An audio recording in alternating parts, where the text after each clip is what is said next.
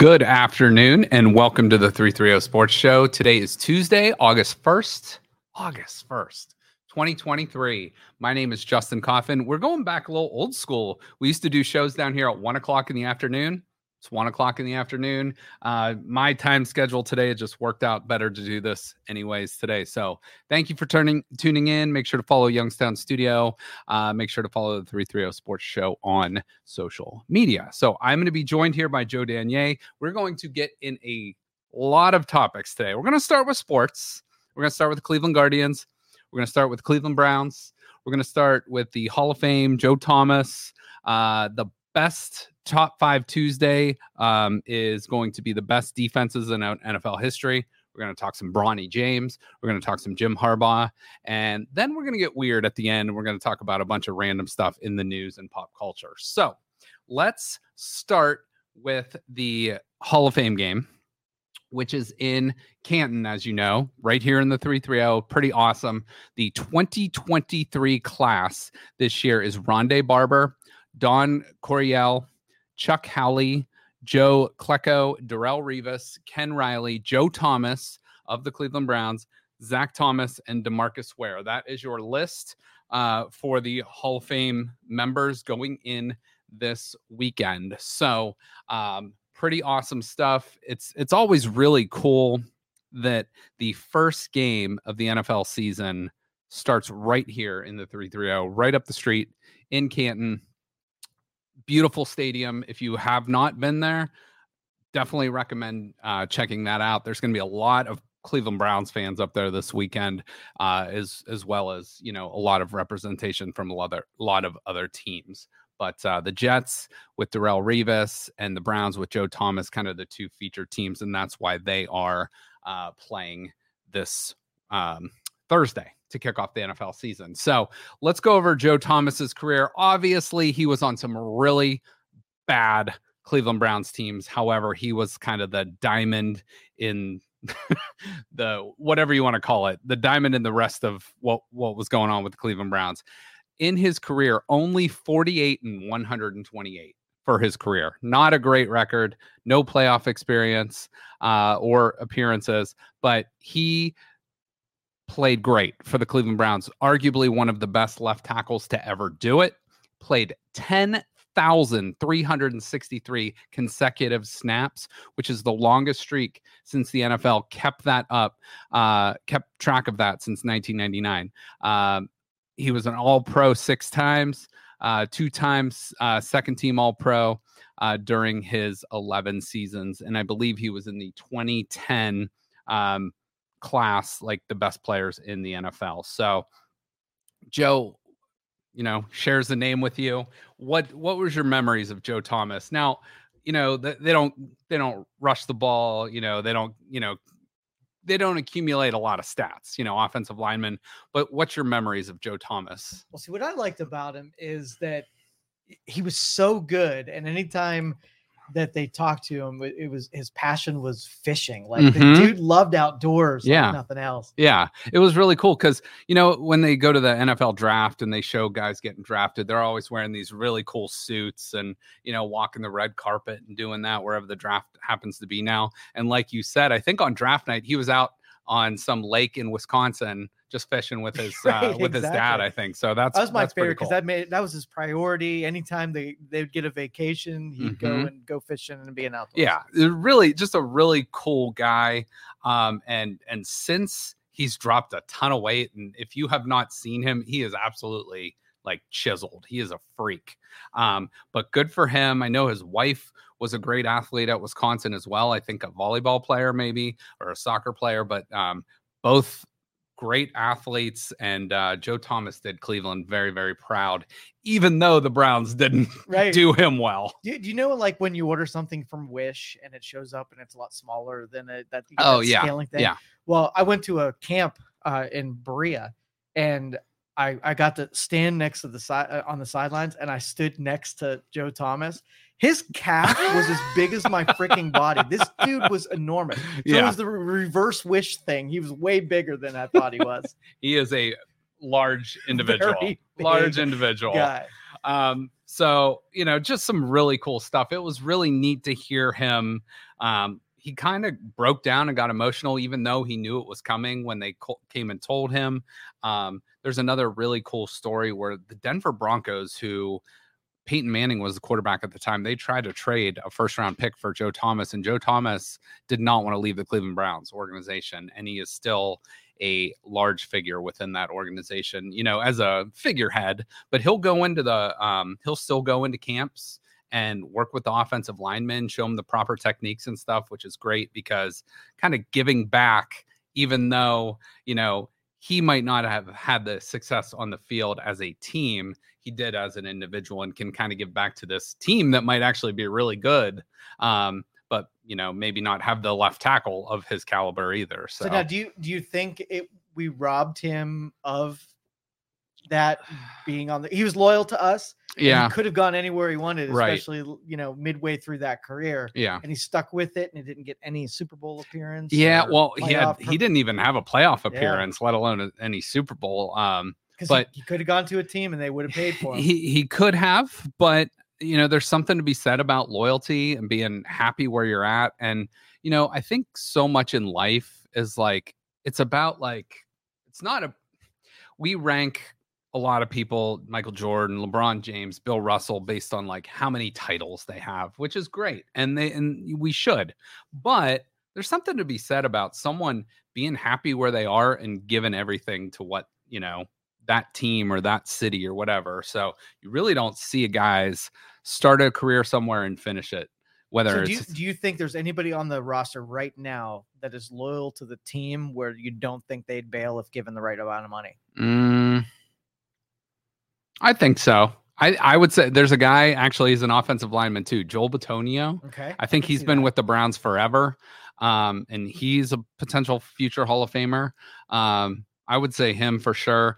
I you know, money talks, money talks, and and there's not a, a ton of loyalty in sports anymore. But you know, I would be remiss to I'd be remiss to like, you know, maybe leave someone off because, you know, I don't want to speak out of turn, but I think I think there's a lot of loyal loyalty with certain people. But if you're not winning, you better be getting paid. You know what I mean? If you're at the top of your position. So um I I there's a lot more that would take the take the bag and run. Yeah. You know what I mean? I think uh, like Nick Chubb has the personality Yes. that he may. good like- example. Yeah. Good example because running backs running backs anymore are a dime a dozen or plug and play. Nick Chubb is a different Oh, yeah. beast, different animal. I don't know. Have you seen any of those videos of him lifting where the bar is just like it's literally bending? Um because he's he's like squatting 600 pounds and it's, it's just un- unbelievable but he is an absolute freak i think nick chubb might might fall into that category but we'll see. Will the browns want to pay him? Will they want to keep him? Um, there's there's a lot to be said on that. So um, we're not going to cover the we'll we'll talk about the game next week. Thursday we're not going to talk about the game because it's a preseason game. Chances are most of the starters won't even be playing much. Um, but it's a cool experience for fans to drive down from whether it's Youngstown or Cleveland or Akron or whatever and get there to Canton. So, like I said, if you've never been to Canton, I, I've been to one Hall of Fame game before. It's a really, really cool experience. Um, a lot of cool stuff going on. Again, you're not going to see the elite of those rosters. Garrett Wilson, uh, Aaron Rodgers probably isn't going to play for the Jets, um, but they're going to be there. They're going to be in uniform. They're going to go through warm ups, stuff like that. So at least you get to see those guys on the field. And again, it's the first football game really since the Super Bowl, you know, excluding the XFL and the USFL. so, uh, but it's, it's, it's, I just think that's really cool. You know, the NFL season always starts in Canton and it always ends in the Super Bowl. So just a really cool thing. Do you remember when they uh, painted the field with like plaster or Yes. something? Yeah, that was like five, six, seven years ago. And it was so hot, like Yes. they couldn't play on it because Uh-huh. their cleats wouldn't get into the surf or something. Lesson learned. Lesson learned. So Well, hopefully, we, we drove by there on the way home last night, Yeah. and they were busy doing field prep, and oh, I bet. Hopefully, not painting. I didn't see any painting go. Okay. So I think we're Okay. good. yeah, but the best thing with the Hall of Fame game is getting more reps. The Browns get an extra week of practice. The Jets get an extra week of practice. I know the Browns have been down in West Virginia uh, at the Greenbrier Resort, um, you know, getting their reps in, getting their training in. And the NFL's a little different this year because there's only one cut down day. Remember, they used to like start at 90 and then go to 75 and then Yes. 65 and then uh, 53. Now it's going from 90 to 53. Seriously. Like one cut. That's it. So. So the Browns and the Jets get a little bit more time to, you know, kind of look over their team and, and see what happens there. So, So, did they they just get to keep everyone one on longer? Is that how it happens? uh, basically, and then um, I'm I'm not sure. I'll have to look into when the cut is, but I'm guessing it's probably right after that last preseason game. Um, so we'll see. Gives guys a chance to shine. yeah. and especially those end of the roster guys that are going to be fighting an Anthony Schwartz type Mm. player, you know, like you know, it's people like that. It, this is your chance to hey step up, and this Hall of Fame game might be their best chance. So Do you get do you give any chance for Anthony Schwartz? I am going to out? say now, yes, because the Browns signed that Marquise Goodwin in the offseason. He right now is on, I think it's called the pup list, which is physically unable to play because he has like some sort of um, uh, blood thinning issue or clotting issue. So he is not going to be able to practice or play for a little while. So he was kind of that speedster that like you know that took that Anthony Schwartz role. So I give him a slight chance to make the team based on his one skill you can't coach, which is blazing speed. So I will give him a 12% chance to make the 12, roster. okay. 12. Yeah. Before it was one. Before it was one. So he's up to 12% now. Now, So- after his first appearance, I want to ask you to alter that and see if he's gone Yeah, up or down. yeah. stock So we'll check in then. next Tuesday and see Yeah. and see how that goes. But I'm going to say 12% chance. So And if he drops one ball, he's dead. to done. you. He's gone. He's gone. Do not drop any balls. You're you have this is your prime time opportunity. So we're talking about the Hall of Fame and some of the greatest of all time. That brings me to this week's top five Tuesday list. I'm not going to put the list up yet because there's a little uh, fun little wrinkle in here. So I came up with what I think is the top five defenses of all time in the NFL of all time. So um, I'm going to give you my honorable mentions first, the teams that did not even make the top five. So the 91 Eagles, the Super Bowl champion uh, 2002 Buccaneers, 90, 1986 Giants, which had Lawrence Taylor, 2015 Broncos won the Super Bowl, had Von Miller at his peak. Um, last year's Eagles, which were phenomenal, I think uh, might have set the all time sack record. 2013 Seahawks, which won the Super Bowl that year as well, and the 1969 NFL champion Chiefs. So those are my honorable mentions.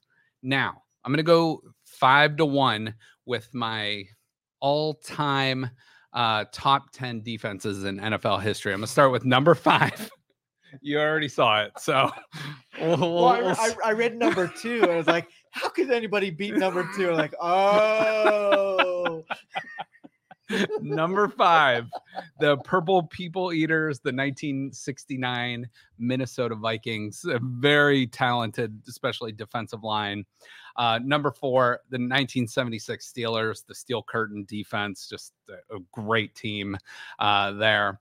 Number three, this is a team of my era that I remember and that I was a little bit bitter about because they won the Super Bowl and the Browns had, you know, recently left. But the 2000 Baltimore Ravens, Ed Reed, um, Ray Lewis, Mhm. just a phenomenal defense.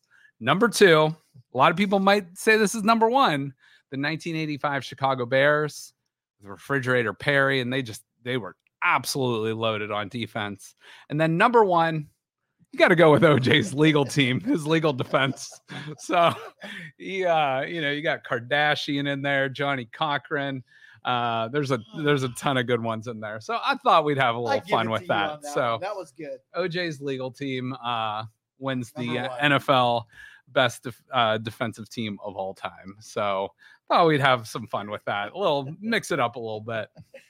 So uh, we'll check in again, uh, but hopefully just the best thing I can hope for in the Hall of Fame game is some of those end of the roster guys get some good exposure. You know, it's a good turnout for Joe Thomas and everyone stays healthy. That's kind of like the best thing. You want to get everyone to that Cincinnati Bengals game uh, in week one. Uh, they're healthy. And then I don't know if you heard about Joe Burrow when he was out, but Joe Burrow looked like he tore his Achilles, but he did not. It ended up just being a calf strain. But uh, a lot of nervous people down there in Cincinnati, and he's probably going to be out three to six weeks, which season starts in six weeks. So it's going to put him in question for that opening week against the Browns. So that would obviously be a, be a big lift for the Browns. Uh, not the end all be all if he misses one or two games, but you know puts them behind the eight ball a little bit. So we'll see. All right, let's switch to uh, Cleveland Guardians baseball. Uh, they have made two trades this week. They've sent out Amed Rosario uh, to the Los Angeles Dodgers. They brought in Noah Syndergaard, first uh, formerly of the New York Mets, had a great, great career for a while, but was kind of always injury plagued. Now, this is a good trade because for me, in in my opinion, the Guardians unload their starting shortstop. However, he was not going to be sticking around for a long time. He was going to be probably out the door uh, at the end of the year. Um, they bring in Noah Syndergaard, who has a high contract. However, the Dodgers are paying for it. The Dodgers basically sent them cash to offload uh, his contract, and he started last night. had a had a really nice start for the uh, Guardians. So good signs uh, right there. And then yesterday, which had Twitter, which is now called X or something like that now, which it had a social media going going wild. But uh, they sent out Aaron Civale, who's been arguably the best pitcher in Major League Baseball for the month of July. But the Guardians are down Shane Bieber, he's injured. They're down Triston McKenzie, injured. Uh, Cal Quantrill, injured. Um, they traded Aaron Civale, and then um, who am I missing? Zach Plesac. So they're starting five rotation uh, that started the season. None of them right now are pitching for the Guardians. So they sent out Aaron Civale to the Tampa Bay Rays. In return, they get a top 30 prospect in all of Major League Baseball, Kyle Marzando, and he is a great hitting uh, first baseman, a good fielder, uh, will hit for a high average, probably 20 to 25 home runs. So think of like a more in shape, higher batting average type hitter than a Josh Naylor, uh, which hopefully this trade turns around. And I think the Guardians, I saw a lot of people hate the trade, say you're waving the white flag and and because they're only one game back. But I actually like this trade because the Guardians are are kind of towing that line between building for the future and competing this year. So will it hurt the Guardians a little bit this year? Yes, of course, but it will uh, not end their season. They still can be competitive and they can still get after it a little bit. And they also bring in a uh, dynamic first baseman who uh, we hope uh, will be a, a, building block four or five type hitter for the future. Um, so, real quick check in. They are one game back of the Minnesota Twins. Basically, you flip the record 54 and 53 for the Twins, 53 and 54 for the Guardians.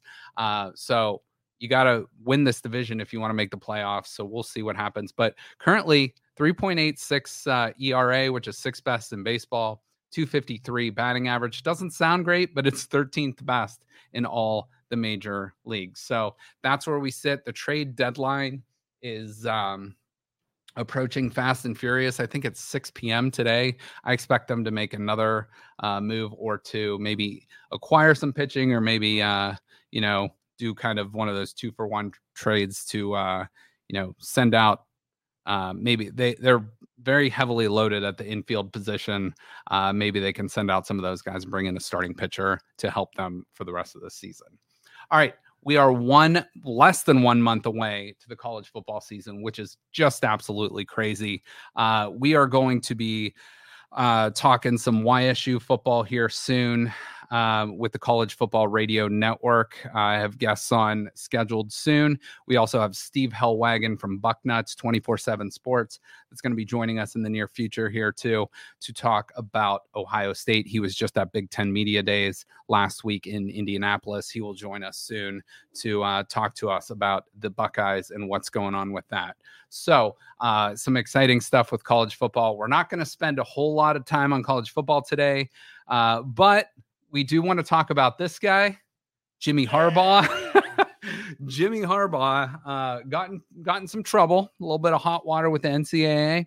Uh, he will serve a four game suspension.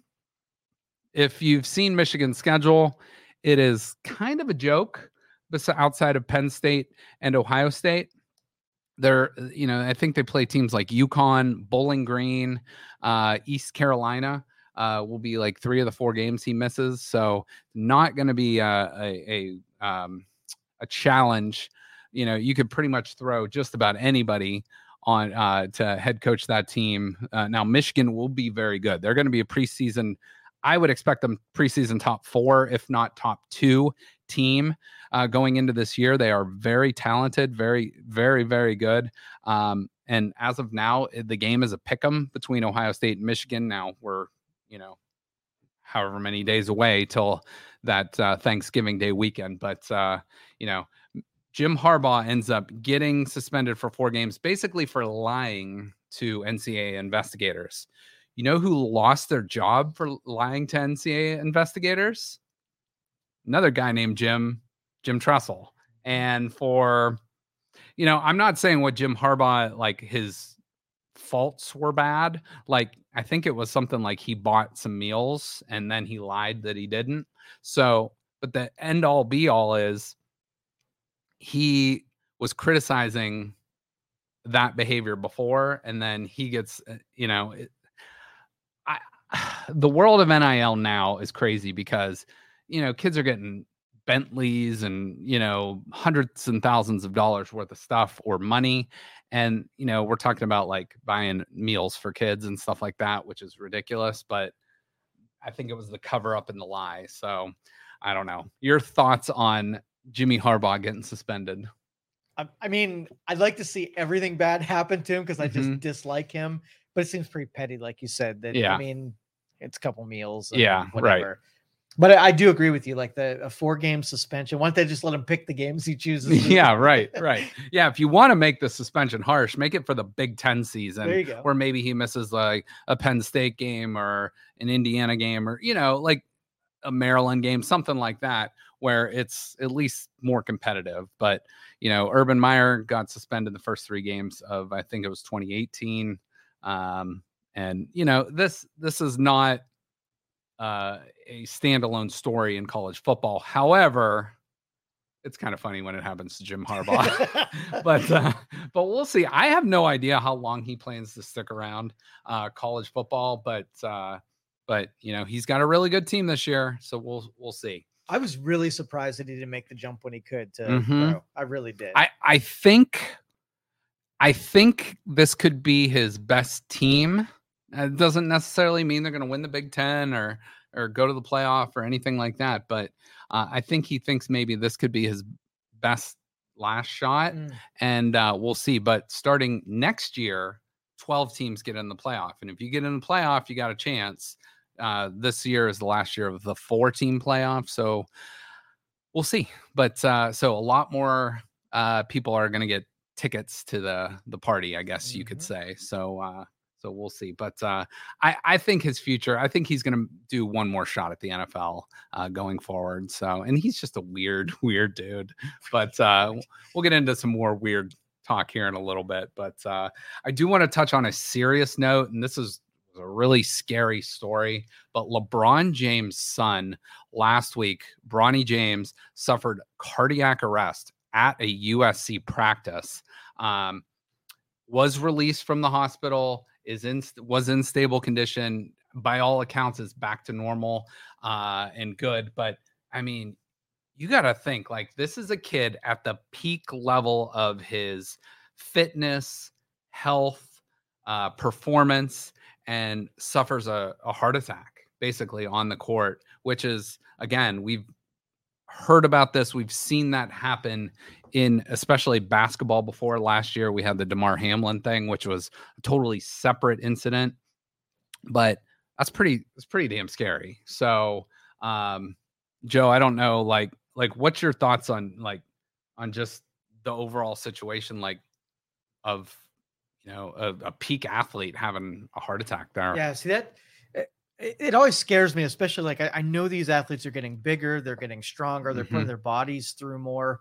And you know, I'm surprised it doesn't happen more often than that. Yeah. Because I mean, even though they're they're framed up and they're you know they're big dudes, I, I just don't think the innards are mm-hmm. you know mm-hmm. keeping up with what the outers are doing. So I, I just hope this is an anomaly. Yeah, right. I, I fear that it's not. That's that's an interesting way of looking at it. You don't think about that too. And um yeah, these guys are just getting bigger and stronger and faster. And um, but like you said, the the core, you know, organs they're not growing as well either. So um, very interesting point. And um, as a former high school coach and and stuff too i always had to be trained in um, you know with the defibrillator and aed and and and stuff like that. So make sure if you're you know it's not a bad thing to just go take a first aid course to go get certified for cpr um, you know and the defibrillator and all that stuff because uh, you know, I mean, like I said, this is a peak athlete, and you never know just when that stuff can happen. Well, Pretty you, scary. You know, there was a while that during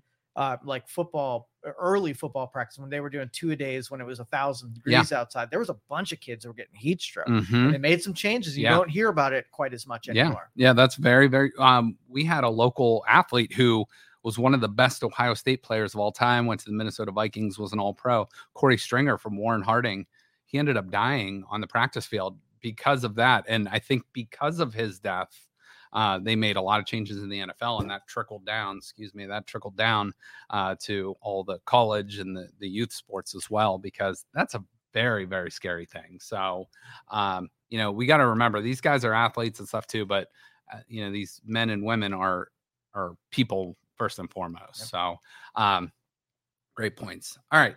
Uh, another sad story, but we're gonna make it a little bit comical. But Paul Reubens, Pee Wee Herman, as he was known, uh, he has passed away. Sadly, uh, had had cancer and and passed away. But uh, you know, most people would remember him from Pee Wee's Playhouse. If you're about my age, uh, you probably remember Pee Wee's Playhouse as a kid.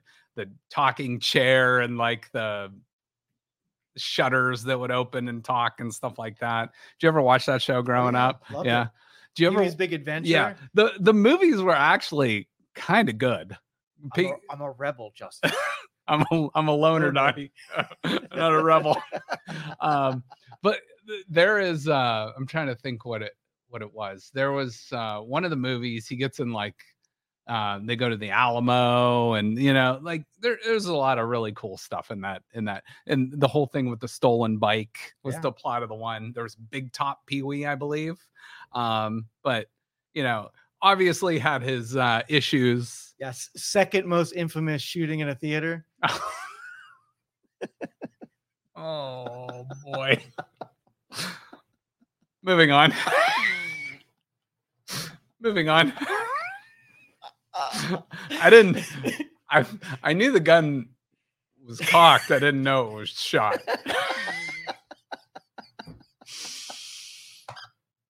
I'm so sorry, Justin. I ruined everything. No, it was good. That was good. Speaking of uh speaking of funny things and interesting things, um I was actually in Colorado last week and I went up to Estes Park, which is the home of uh, where Dumb and Dumber was filmed, a lot of it, the hotel scenes. And it's also the inspiration, uh, the Stanley Hotel, for where Stephen King wrote The Shining. So I was able to go on the tour. I knew some stuff about it, but it was really, really cool. Um, have you ever seen The Shining? Oh, yeah. It's like to me, one of the best horror movies of all time.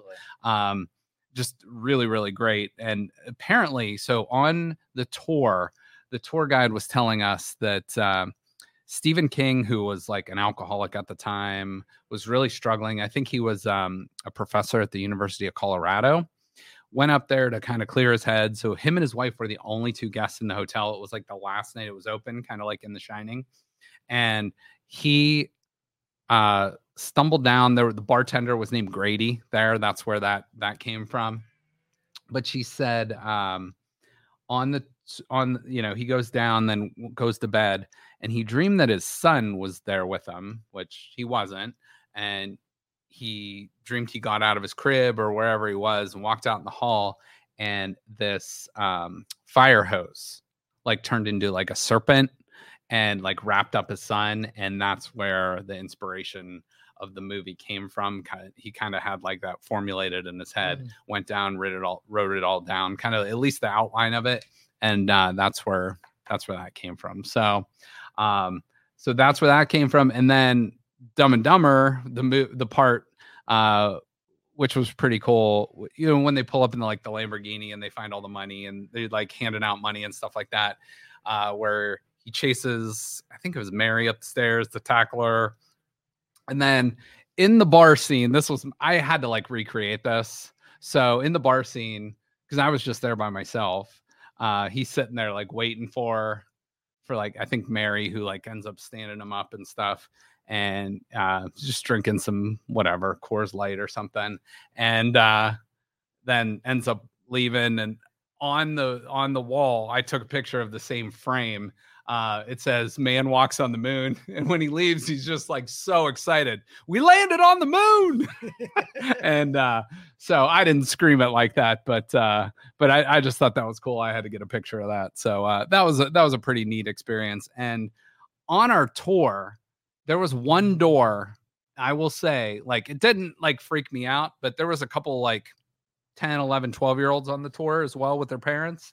Uh, one door is just like randomly opened and shut which maybe that's a trope that they use and stuff, but it was a little creepy because there was no one there, there was no buttons or anything like that, and it just like randomly opened and shut, and like a couple people got freaked out, which was kind of neat to see because I know you do like the ghost oh, hunting yeah. stuff, and um, so one of the most haunted play haunted hotels in America, from what I understand. So, and I we didn't go up to the fourth floor, but uh, the fourth floor is supposedly the most haunted area of the hotel. So didn't get to check that. All right. I'm ready. Last topic. Mm-hmm. Last topic. And it's going to be a good one. Last week, I was out of town. So I downloaded a podcast and listened to it on the airplane about, I kind of got the um, bullet points of the congressional hearing mm-hmm. on the UAP, UFO, uh, whatever you want to say, um, hearing. So they had three members testify, three people testify. So the whistleblower in the case was his name is David Grusch. He was a 14 year U.S. Navy pilot. David Fravor, who was his commanding officer, I believe they were based in San Diego, like right right by there, and then another U.S. Navy pilot, Ryan Graves. So those were the three members, at least that I know of, that testified before Congress. Um, and this isn't like I, I believe you'd still swear in, um, but you're technically not under oath where you know, they can throw you in jail or whatever. But this seems like these guys were telling the truth. Mm-hmm. So I wrote down five bullet points, the five main things I took away, and I want to get your opinion and then any other opinions you have okay. on this. So let's start with the first one. Mm. Congress pushes for UAP and UFO transparency. It's pretty self-explanatory, yeah. right? Like that that should go without saying. Like, why why do you think? Let me ask you this question: Why do you think the government would want to cover up any findings or investigations they might have?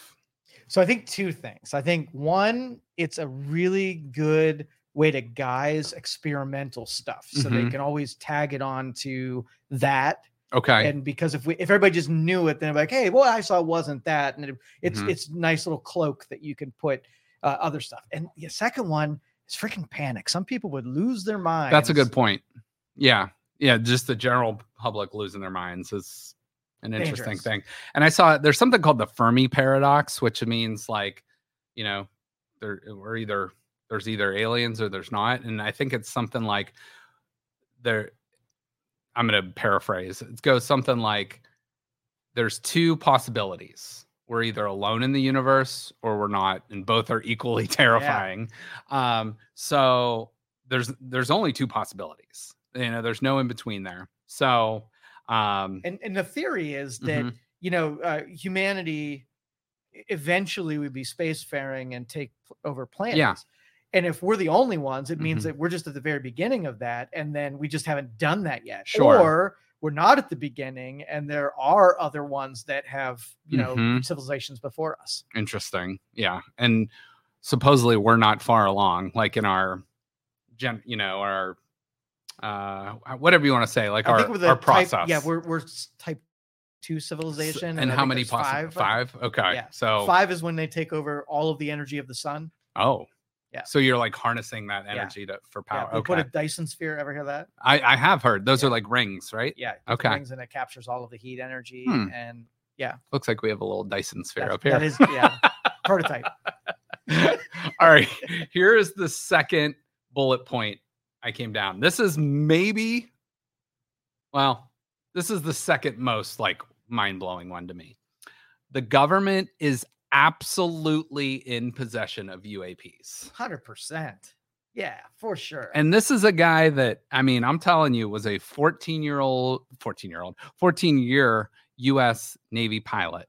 all right, was- so let, us do some definitions. Sure, here. sure. So if they don't know where it came from, so if Portugal Mhm. had some kind of whatever and Sure. it land here, would that be considered a UAP? Because we don't have an identification, we don't know where it Right. from. That's true. But we're talking unworldly, something that is I. I yeah, and I think they're talking about like this isn't you know who are we most worried about? China and Russia, and they basically are saying this isn't Chinese, this isn't Russian, this isn't ours.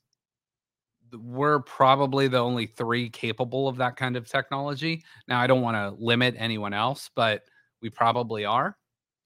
There's very, very smart people in many, many countries that could maybe do that, but do they have the the means? Do they have the the you know infrastructure behind them to kind of create this technology? Probably not. So absolutely in possession of UAPs is kind of a scary or interesting or exciting thought, no matter which way you might look at it. Yeah. So, okay, so that's the second point, bullet point. Third one, this one to me is like, you know, those eye emojis that like that to me, this is the eye emoji one. Non human biologics were found at crash sites. That to me is like, holy shit. Mhm. So, thoughts on that? Well, my my theory is this. So we've had a bunch of extinction events on the Uh-huh. planet, right? Which Right. means there maybe were a race of people or whatever that you know fled this planet before the extinction event, and maybe some of them came back here. So they might be like relatives, distant relatives, just coming back to say, "Hey, So, so we've had extinct. So you're talking about like extinction events, like the dinosaurs. That yeah." So like, the guys that made the pyramids, we'll say, okay, right? okay, and we're like, "Ah, something's gonna happen. We're all gonna die," right? okay, And so they escape and go to a different planet, and they've been living there for a couple thousand years. okay. But so the pyramids were built. People think anywhere from like five to twelve thousand years ago in that ballpark. probably wrong, but yeah, Yeah, yeah, but like, well, in that neighborhood, we're not talking hundreds of thousands of years. Oh, maybe, maybe, not. maybe it was a civilization that you knew how to do stuff different So- than us. even if we had a mass extinction event, an asteroid or, or whatever, wouldn't there be some signs of that technology still left that we could probably uncover or have found out by now? Uh, maybe we didn't. They just hid it from us. That's okay. It's maybe in Area 51, and that's Ok- all the previous last civilization technology. Okay. Didn't visit here. It's been here all along. Okay. All right. Fair enough. Fair enough. you knew you were going to bring this out of me, right? yes. I love it. That's why that's why that's why we have have some fun. That's why we end with this too. Um, all right. Uh, and they've also reported so David Fravor, Ryan Graves, David Grusch, stigma associated with sightings, uh, silencing possible witnesses. So basically threatening men in black type stuff. Um, thoughts on that? Well, I mean, these are professional aviators and Mhm. people, professionals in the military. I would be terrified that they'd put me in the crazy category and Mhm. I'd lose my job over it. So think about for everybody that's speaking up. There's Mhm. probably 20 that saw something as like, hey, say something for me too. I don't want to lose my job. Right, right. Yeah, there there has always been a stigma with, you know, it's like always like the crazy people out in the country that see the UFOs and it's always like the town wackadoo or whatever. But now there's kind of some like taking that stigma away. It seems like to be more mainstream. People aren't necessarily like diagnosed as crazy right away when they're starting to watch this or, or report this. Um, so, but there has been a stigma for many, many years. But then I think when that New York Times article came out, 2017, 18 ish, um, that kind of gave it a lot of like, this might be legit. So I think the collective crazy has gotten worse. So those Mhm. crazy people aren't as crazy. they don't seem as crazy anymore. No. Okay. Um, and then this is one. So if you've seen the Tic Tac video, um, and basically, if you don't know what that is, it's a one of the UFOs, UAPs, was shaped kind of like a Tic Tac, and but they are saying this is going at supersonic speeds that we don't have the technology to do. So it they were basically saying it was like going under the water in the ocean up to like 80,000 feet, which is space. At like, I think the highest a human can go is like Mach 9 or Mach, you know, b- basically that's taking uh like nine times your weight and pressing on you. You know, like you will be crushed at a certain point. Um, you know, and humans can't stay in these um, you know, whatever, you know, fighter planes or whatever it might be. They can only handle up to Mach 8, Mach 9. Mach 10. I think in Top Gun Maverick they they they hit uh Mach 10 uh in that, but you know, it's a movie and stuff. But uh so they're saying these these things can like basically hover, they can go left, right, whereas I saw something they said for a, a plane to do like a turn like these guys would do, it would take like three quarters the state of Ohio to do a turn. Um, like like these ships can just make these 90 degree turns. So what say you on that kind of stuff with Yeah, I mean, I've seen that that Tic Tac video, Mhm. and that thing is amazing. And what's what's awesome about it is that different people have, you know, il- basically described the exact same setup. The- The, the second one, do you remember them talking about like a cube inside of like something? a triangle or Yeah. something. Yeah. All the i mean those are reported all over the coast that these things are just hanging out in these groups over the ocean Mhm. and for everybody to have the same account That's true. in different parts of the country i mean just amazing and like we said, it's not your like crazy town kook. right This is like naval air, you know, naval commanders and stuff like that. So but, but honestly it, it i- if it is technology that russia's using to do something i mean Mhm. we got to have a good handle on it once we know what it is they might feel more comfortable saying it's little green men or whatever Right, but yeah. in the first and foremost you got to report it so that they can make sure it's not anything dangerous now you you said about water. yeah Do you think there's possibility like these things are that's where i'd be in the ocean? Oh heck yeah! I wouldn't just be hanging out in the sky. I mean, Mhm. we know very little about the ocean. They can go to depths wherever they want. They can stay hidden forever. what is it? We've discovered like two to five percent of the ocean or something any. like that. That's crazy. That's crazy. I don't I don't like going in past my knees personally, but it's it is Shark Week, you know. But um, but uh, you know, uh, it's it's pretty insane to think about. Um, and and a lot of things I've heard too are they're seen over like these naval bases Mhm. and or not naval military bases, and there's this theory where maybe they're afraid that uh I don't know. When I say there, I don't know even know what I mean. But like uh there might be a possibility of like warning us about like not destroying ourselves, sort That's of. That's it. you know? Previous civilization. We're marching right up to an exten- extinction point. They're watching us to see if we're actually going to pull the Mhm. lever on extincting ourselves. Yeah. that's a verb. And and they're going to stop us if we get too close. Let's let's That's hypothetically say like Vladimir Putin, I don't know, has this like, you know, terminal disease. And he's like, I'm gonna go out with a bang. And he could just fire up, you know, any nuclear weapons he wants. And he's like, Well, I'm dying, might as well have ev-" you know, that's that could be a possibility too. So Yeah. keep keep a watch. You, so- think they'll? Do you think they're for hire so we can hire aliens to take Putin out? Do they speak our language? I don't know. How would you even communicate? I, I that's a great question. I don't know. There's just so many. This is to me, this is such an interesting topic.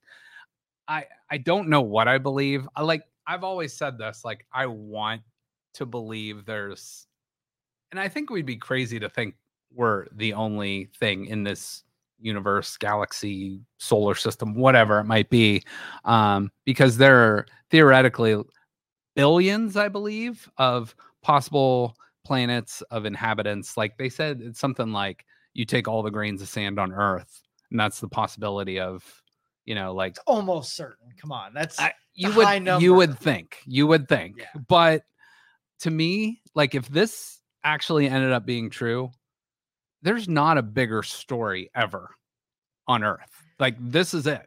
You Mhm. know, like if this ends up being true, so so you got two paths here. Mm-hmm. They're hostile yep. or they're trading partners. What's it going to be? I would like to think I would like to think we are probably the more hostile ones because and that's why I think it's probably portrayed like that in movies because humans most humans are really good people. Really good really most most not all most and wait for our show on Thursday that's going to be all about it. The aliens will want to take those people out first. Um but uh not all. But I think like you know how like in Independence Day the the movie is basically like aliens coming down. They want to invade our planet, take all our resources, move on to the next one. Uh spoiler alert by the way. if you haven't watched it 30 years ago. Um but I think that's like what we would perceive another thing to do because that's what we might do.